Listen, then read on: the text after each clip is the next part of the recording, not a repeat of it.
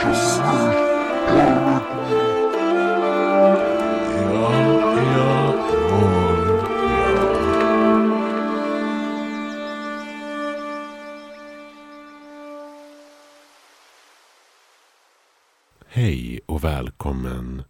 Sömnlöspodden med mig Joakim Wilson. Vad gör du på Halloween?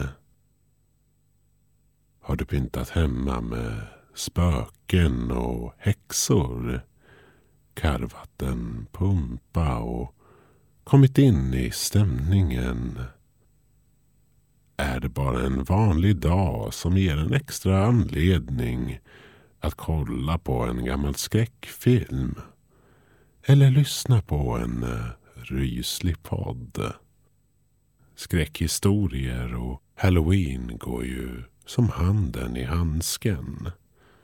Och även om denna tradition är relativt ny för oss i Sverige så har den anammat snabbt. Jag skulle vilja be dig som lyssnar om en sak. Håll dig borta från kyrkogårdar på halloween under tolvslaget.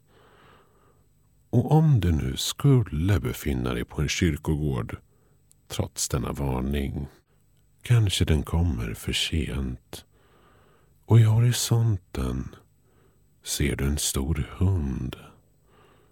Det finns ingen ägare så långt ögat kan nå. Då har jag bara råd. Spring. Troligtvis är det ingen vanlig hund du har att göra med. Detta är historien Mannen med hunden.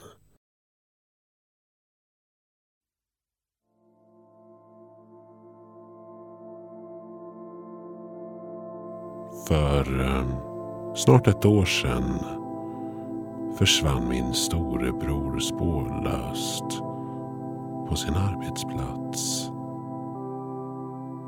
Han arbetade på stadens kyrkogård och hade nattskiftet. I månader så letade vi i familjen, nära vänner, polisen och Missing People. Men ingenting tydde på att han lämnat kyrkogården. Bilen var kvar på parkeringen. Det hade varit en lugn kväll.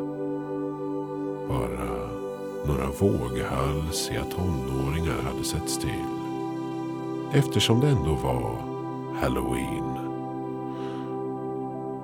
Under den sista konversationen jag hade med min storebror Daniel innan han försvann sa han någonting om att han knäckt koden men kunde inte berätta mer.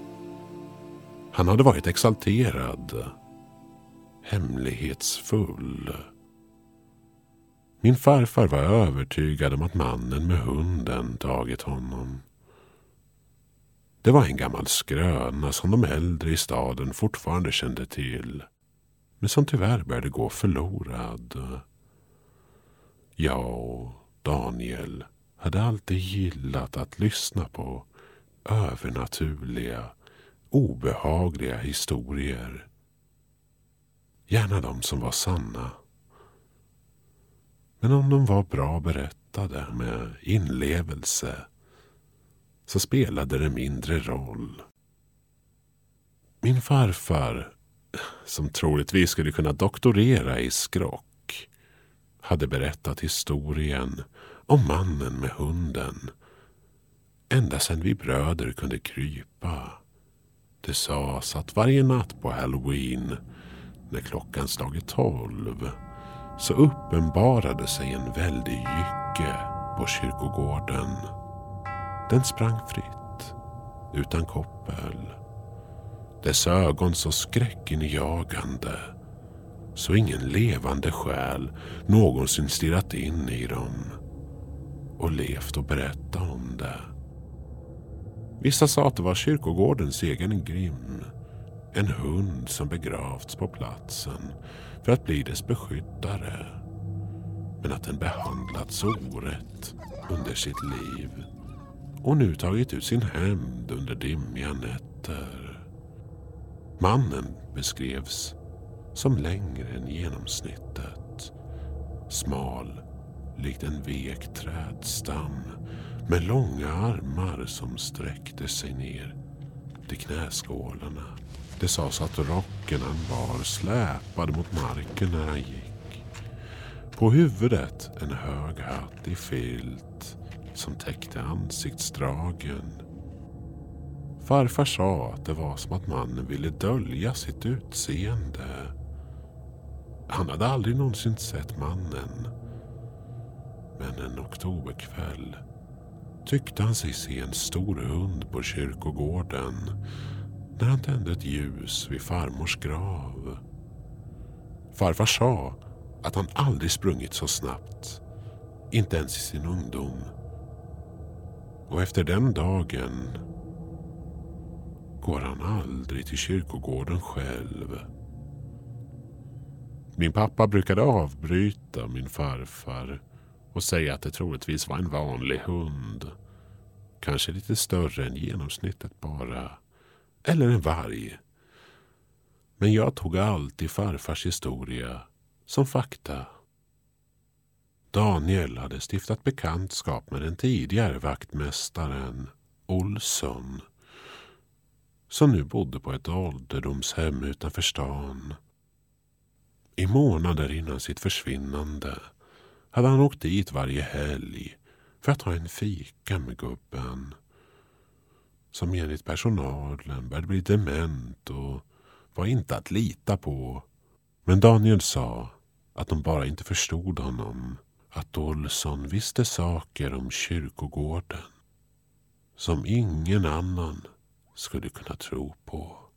Efter varje möte med Olsson satte sig Daniel ner vid sin laptop och skrev ner någonting. Jag undrade vad det var och det som hindrade mig från att ta reda på det var lösenordet till datorn. I snart ett år hade jag suttit där varje dag och försökt prova olika bokstavs och sifferkombinationer. Jag visste ju att möjligheten att gissa rätt lösenord var närmast obefintlig. Men kände ändå att det fanns en liten chans eftersom jag just kände min bror så väl. Ett spår som jag varit inne på en längre tid var Die Zombiejäger. En av Daniels absoluta favoritfilmer. Och när jag provade det antagligen hundrade lösenordet för dagen. D, 1, E, Z, Z, 0, M, B, 1, A, J, A, G, G, R, 1573. Så stod det plötsligt loggar in. Jag började gråta framför skärmen när jag såg bilden på Daniel och hans flickvän Jenna som skrivbordsbakgrund. Trots hennes oro och sorg hade Jenna varit ett sånt enormt stöd för mig i de svåra stunderna. Jag klickade mig vidare till Daniels dokument. Där fanns massvis med ofärdiga filmmanus. Vi hade länge pratat om att göra en skräckfilm tillsammans. Gärna med zombietema. Men ett av dokumenten stack ut. Det stod bara instruktioner i versaler. Detta var vad som stod. Nummer ett. Införskaffa ett köttigt ben inom parentes. Fråga i skärken. Slutparentes. 2. Köp rosor Se till att åtminstone en av dem vissnat samma dag som halloween infaller. Ta med denna. 3. Ställ dig vid den äldre delen av kyrkogården i nordlig riktning. Inom parentes, ta med kompass. Slut parentes. 4. När hunden uppenbarar sig, Rikta blicken mot dess tassar. Aldrig, aldrig i ögonen. Kasta iväg benet. Om hunden springer, hämta det och ge tillbaka. Beröm denna genom att säga duktig hund. Klappa inte. Den kan utmana dig om dragkamp om benet. Du måste då acceptera. 5. Mannen kommer att komma fram efter ett tag och stå där, nära dig, iakttagandes. Visa inte att du är rädd eller orolig. När han frågar vad du gör där måste du svara. Vid tunghäfta. Var beredd att spring. Svara mannen. Jag väntar på dig. Var övertygande. Nummer sex. Räck fram rosen till mannen. Se honom inte i ansiktet. När han säger någonting, var beredd att svara.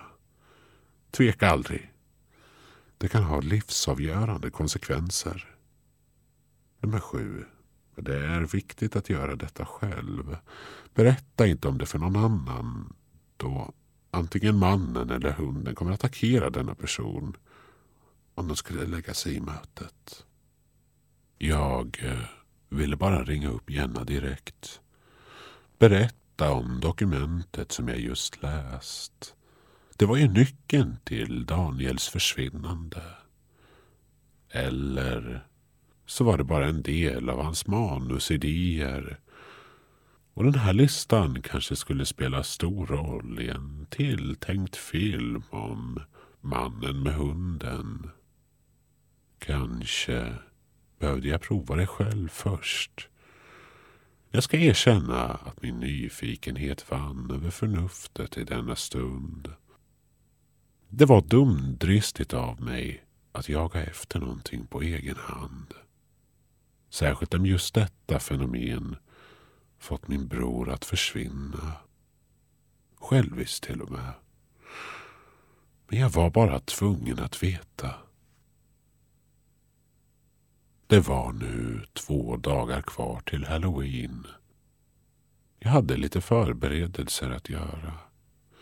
Jag gick till skärken och frågade om jag kunde få ett lite större ben till min hund. Jag valde livsmedelsaffären i köpcentrumet då de inte kände mig lika bra som de i närbutiken som mycket väl visste att jag inte hade ett husdjur. Vi kom överens om ett bra pris och jag sa Fido kommer bli så glad. Tack. Kvinnan i skärken frågade om det väldiga benet från en ko inte var lite väl stort för en hund. Jag sa att det var till en Sankt Bernhard och hon log förståendes. Dessa var mina inledande två vita lögner som skulle bli betydligt fler de kommande dagarna. Jag gick vidare till blomsteraffären och köpte tio rosor. Kompassen köpte jag på en second hand-affär.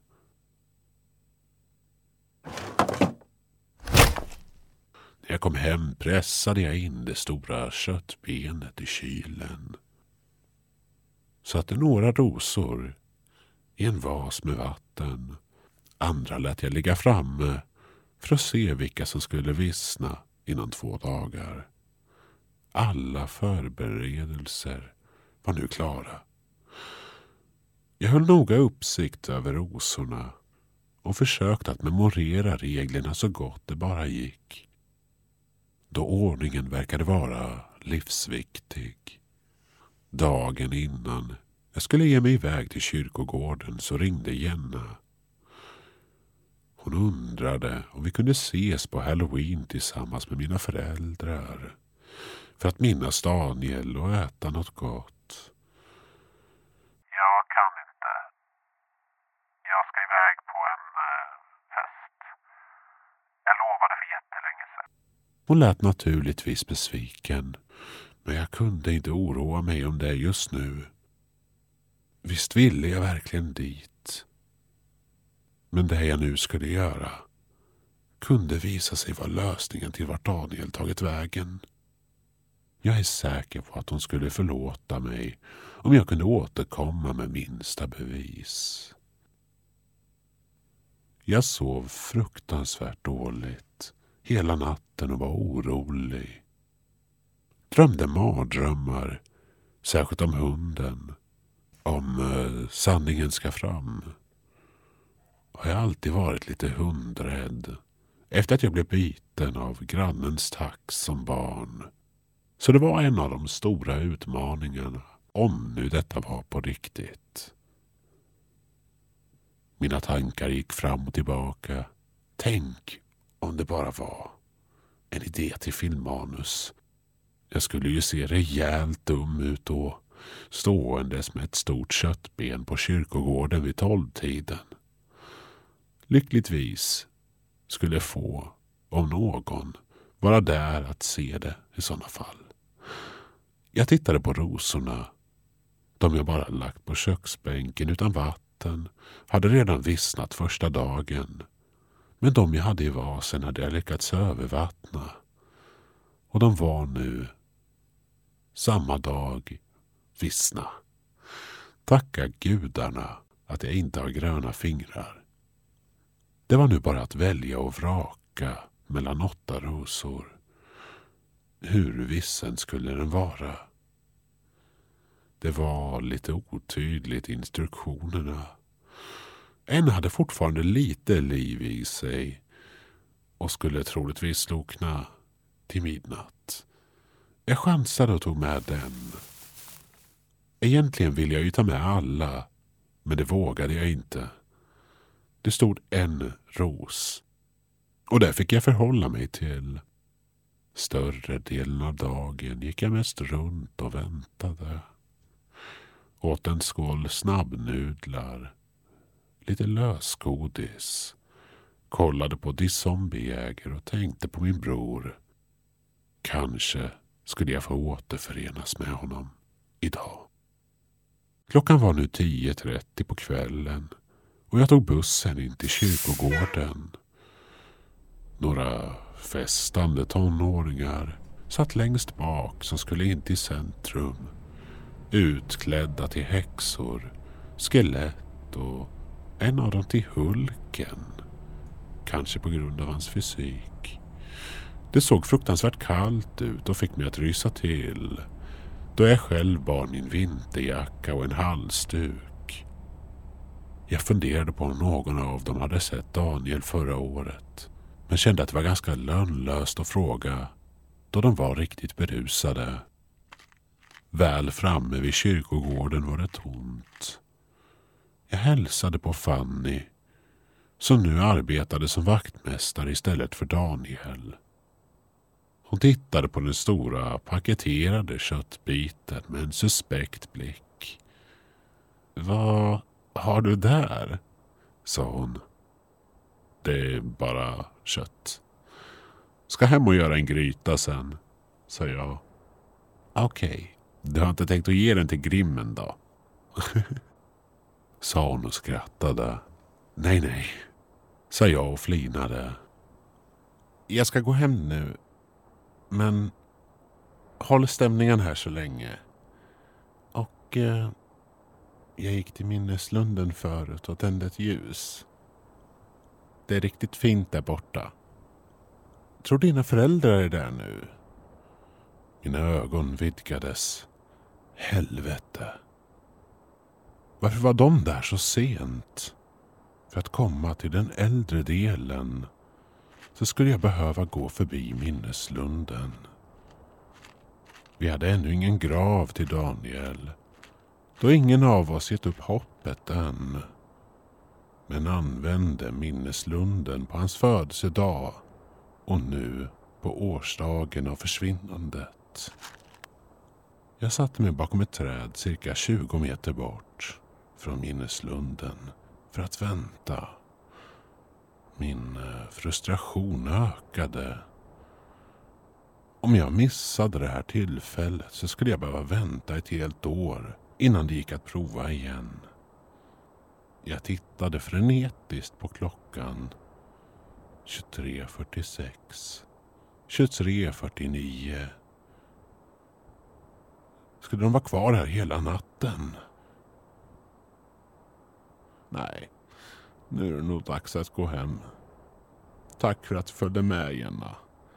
Och vi ber om ursäkt att det blev lite sent. Tiden rinner iväg när man pratar gamla minnen. De rörde sig långsamt bort från minneslunden. Jag gjorde mig så liten jag bara kunde. Om någon av dem såg mig så skulle det finnas mycket att förklara. Jag tittade åter på klockan. 23.58. Två minuter kvar. Jag såg dem lämna. Hörde hur bilen åkte iväg. Jag rusade bort mot de äldre gravstenarna och tog fram kompassen. Vände mig i motsatt riktning. Norr. Och tog ett djupt andetag när klockan precis hann slå tolv. Det var på sekunden. Jag andades ut. Tre av sju punkter på listan var nu avprickade. Jag slet upp benet som var välförpackat och tittade på det. Om det nu inte skulle dyka upp en hund skulle jag antagligen kunna använda köttet för en gryta. För det fanns stora slamsor kvar. Jag väntade länge. Jag vågade inte ens titta på klockan. Blicken fokuserad mot samma mur i nordlig riktning. Jag började ge upp och vände mig om för att besviket ge mig hemåt. När jag hörde den flåsande hunden komma springandes så fort jag bytte riktning så försökte den att attackera mig. Jag tittade ner på mina egna kängor medan jag slängde iväg det tunga kobenet. Den landade bara några meter framför mig. Hunden rusade dit och jag tittade åter bort i nordlig riktning i förhoppning att jag då skulle vara säker. Men efter bara ett par sekunder kände jag det köttiga benet slå mot min högra hand. Jag bet ihop läppen, log för att inge förtroende och låta positiv. Någonting som jag lärt mig från tiden som telefonförsäljare och sa Duktig hund. Jag kände hur den mörka besten åter slog mot min högerhand med benet och morrade tävlingsinriktat. Fan. Jag hade hoppats att slippa dragkampen. Motvilligt greppade jag klöven och hörde hur den taggiga svansen viftade i vinden. Jag drog allt jag kunde. Men det var svårt eftersom jag samtidigt var tvungen att titta ner. Egentligen ville jag bara springa därifrån och kände hur det varglika djuret drog för att sen slappna av. Den lekte med mig. Fann det underhållande. Det är Nogrim, sa en man med mörk röst.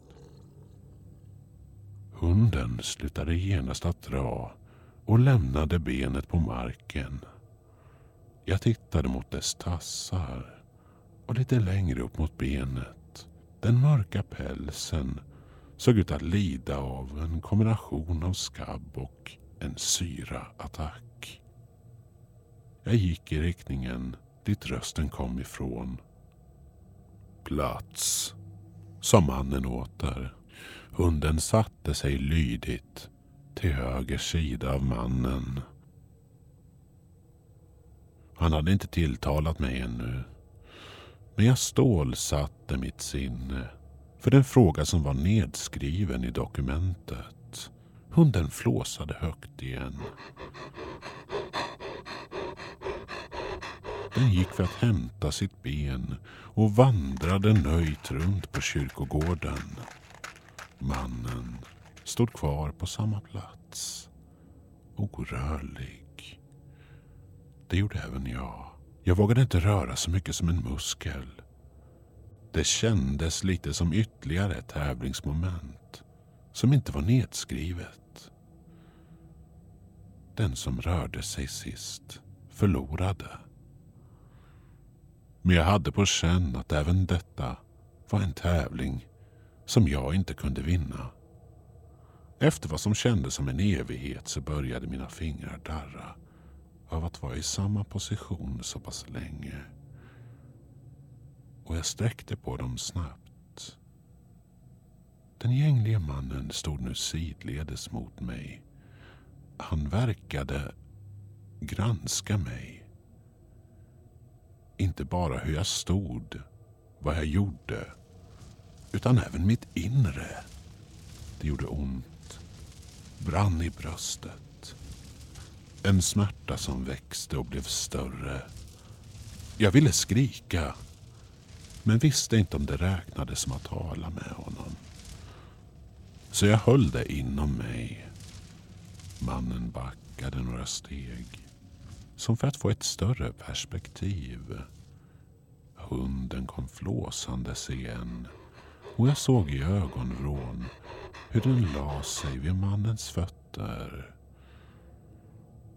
Vad gör du här? Frågade han beskyllandes. Jag väntar på dig, sa jag behärskat. Omöjligt, sa han spydigt tillbaka. Jag väntar på dig, sa jag återigen. Vet du vad du ber om? Du har hela ditt liv framför dig. Ett långt liv. Egentligen visste jag ju inte vad jag bad om. Men jag hade en aning. Jag väntar på dig och jag är redo, sa jag. Han blev tyst en stund. Jag tog fram rosen. Såg hans långa fingrar greppa efter den. Länge granskade han dess blad och sa sedan Du eh, säger att du är redo. Men jag har skådat in i ditt hjärta. Det är inte vad du vill. Du har rätt. Det här är inte vad jag vill, sa jag och försökte verkligen låta som att jag inte blivit påkommen. Du eh, vill träffa din bror, sa mannen. Det fanns en eh, förhandlande ton i hans röst och det var som att han tagit tillbaka övertaget. Jag gillade inte det. Ja, hur? svarade jag rakt. Antingen går du samma väg som honom. Det är bara att springa eller se in i min kära hunds ögon. Eller så kan vi förhandla. Vad kan du ge mig i utbyte? Instinktivt så räckte jag fram min vänstra arm. Det var det första jag kunde komma att tänka på. Mannen skrattade. Intressant förslag. Kreativt. Men jag är ingen barbar. Låt mig komma med ett äh, moterbjudande, sa han. Det hördes på rösten hur leendet blev bredare. Halva ditt liv mot att din bror återvänder, sa mannen. Det var första gången jag verkligen tvekade och kände hur grimmen närmade sig. Plats! Låt honom tänka Grim. Jag kan inte minnas den senaste gången jag hade så här kul. Och han har varit väluppfostrad. Mannen tittade mot rosen. Ge honom en chans. Jag accepterar ditt erbjudande, sa jag. Som nu låg ner med ryggen mot en gammal gravsten efter att grimmen huggit mot mig. Utmärkt. Vi ses igen. Jag tänker inte berätta när. Det är ju lite utav poängen. Farväl, sa mannen. Jag kände jag blev svagare. Som om någon drog ut mitt skinn ur kroppen. Jag drog mina naglar mot bröstet för att få känna en normal smärta. Plötsligt kunde jag se Daniel. Han var bara en kontur. Men ansiktsuttrycket gick inte att ta miste på. Han kände samma smärta som jag. Undan för undan blev han mer tydlig. Till han plötsligt låg där bredvid mig på kyrkogårdens grus. Vi andades tungt. Och det var inte förrän solen gått upp förrän någon av oss hade energi nog att tala. Daniel, du är tillbaka, sa jag och log. Men hur? Jag sprang iväg. Mannen fick mig att tveka. Låt oss bara säga att jag gjorde en överenskommelse med honom. Inget stort egentligen, sa jag.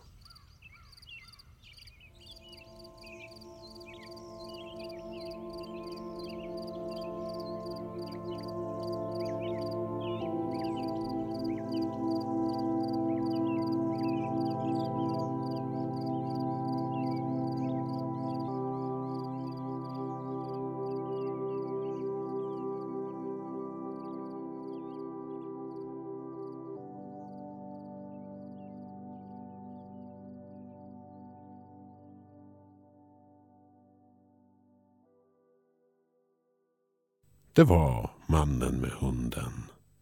Årets halloweenhistoria. Jag hoppas att den gav dig rysningar. Men även att du kan sova lugnt nu efteråt. Om inte allt lösgodis gett dig magknip. Sitter du själv på en skräckhistoria som du författat och vill få uppläst då kan du mejla in till somlospodden at gmail.com. Alltså Sömnlöspodden med O istället för Ö. Sömnlöspodden är skriven, redigerad och dramatiserad av mig, Joakim Wilson. Tack för att du lyssnat och välkommen åter.